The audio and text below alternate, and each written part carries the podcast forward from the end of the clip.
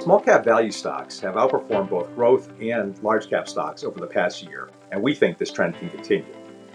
Even though there will probably be periods of weeks or even months at a time when the trend does reverse. Once a small cap versus large cap or growth versus value cycle gets underway, it tends to last for a long time, oftentimes more than a decade. So even though we've had strong performance for the past year from small cap value, we still think we're in the early innings of this cycle. And this small cap value cycle is being driven by fundamental changes in the US economy and inflation.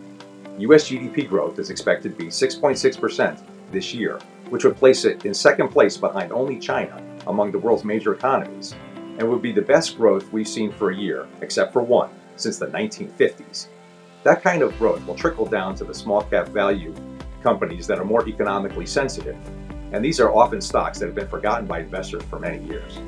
Also, the Federal Reserve has kept inflationary policies in place for a long time, and we think they will continue to do so, at least until we see inflation expectations reset upwards.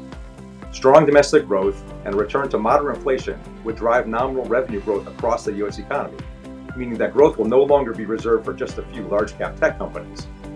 And finally, the small cap universe has a higher concentration of those sectors that we think will do well in the current environment, including bank, energy, and basic material stocks.